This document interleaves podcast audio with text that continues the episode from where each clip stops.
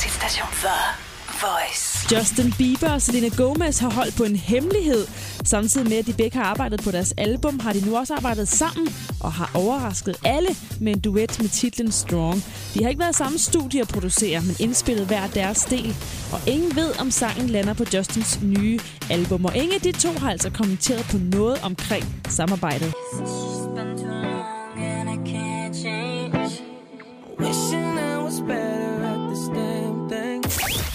Chris Browns ekskæreste Carucci er blevet set sammen med Drake på en klub. De to taler sammen hele aften, og ingen ved om hvad. Der er vist ikke helt god kemi mellem Chris og Drake for tiden, og ingen af dem er bange for at vise det på de sociale medier. Den sidste uge har jeg fortalt om Khloe Kardashians eksmand og basketballspiller Lamar Odom, som blev fundet bevidstløs og indlagt i koma i tirsdags.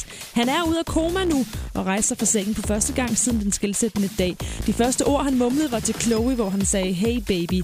Hele Kardashian-familien har bedt alle deres fans om bønner igennem hele perioden på de sociale medier. Taylor Swift har med sin succes ikke haft brug for at lave mad selv, fordi hun selvfølgelig har sin egen kok. Men forleden ville hun selv prøve kræfter i køkkenet, og den idé endte ikke helt så godt. Hun postede et billede på Instagram med sin tommelfinger bundet ind i de plaster og skriver, plaster fikser ikke knivuheld.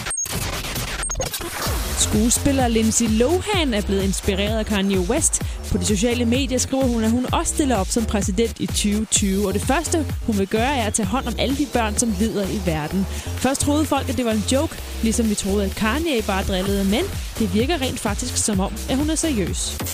Zayn Malik fortryder måske nu, at han slog op og afbrød forlovelsen med Little Mix-stjernen Perry Edwards. En insider har fortalt, at han for nylig skrev sms'er til Perry om, at han savner hende og stadig elsker hende. Selvom han lige er blevet set sammen med en blondine, viser han altså stadig interesse. Og Perry har haft svært ved at komme sig over chokket, da Zayn sluttede forholdet, men det lader til, at det praller af på hende, mens hendes venner stadig er bekymret for, at hun alligevel kunne finde på at starte noget igen. Danmarks station for Voice.